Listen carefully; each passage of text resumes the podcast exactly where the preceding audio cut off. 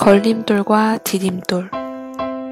길을 가다가 돌이 나타나면 약자는 그것을 걸림돌이라 하고 강자는 그것을 디딤돌이라고 말합니다.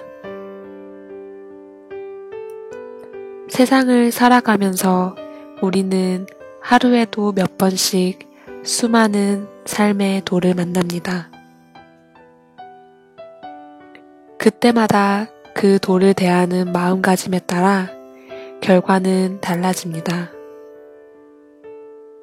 그 돌을 어떤 사람은 걸림돌이라 말하고 또 어떤 사람은 디딤돌이라고 말합니다. 삶에서 오는 모든 장애를 불평과 원망의 눈으로 보는 것과 또 그것을 발판으로 재기와 도약의 발판으로 삼는 것은 큰 차이가 있습니다. 오늘도 수많은 곳에 여러 돌을 곳곳에서 만나게 되겠습니다. 하지만 가장 중요한 것은 깔려있는 돌이 아니라 우리의 마음 자세가 아닐까 싶습니다.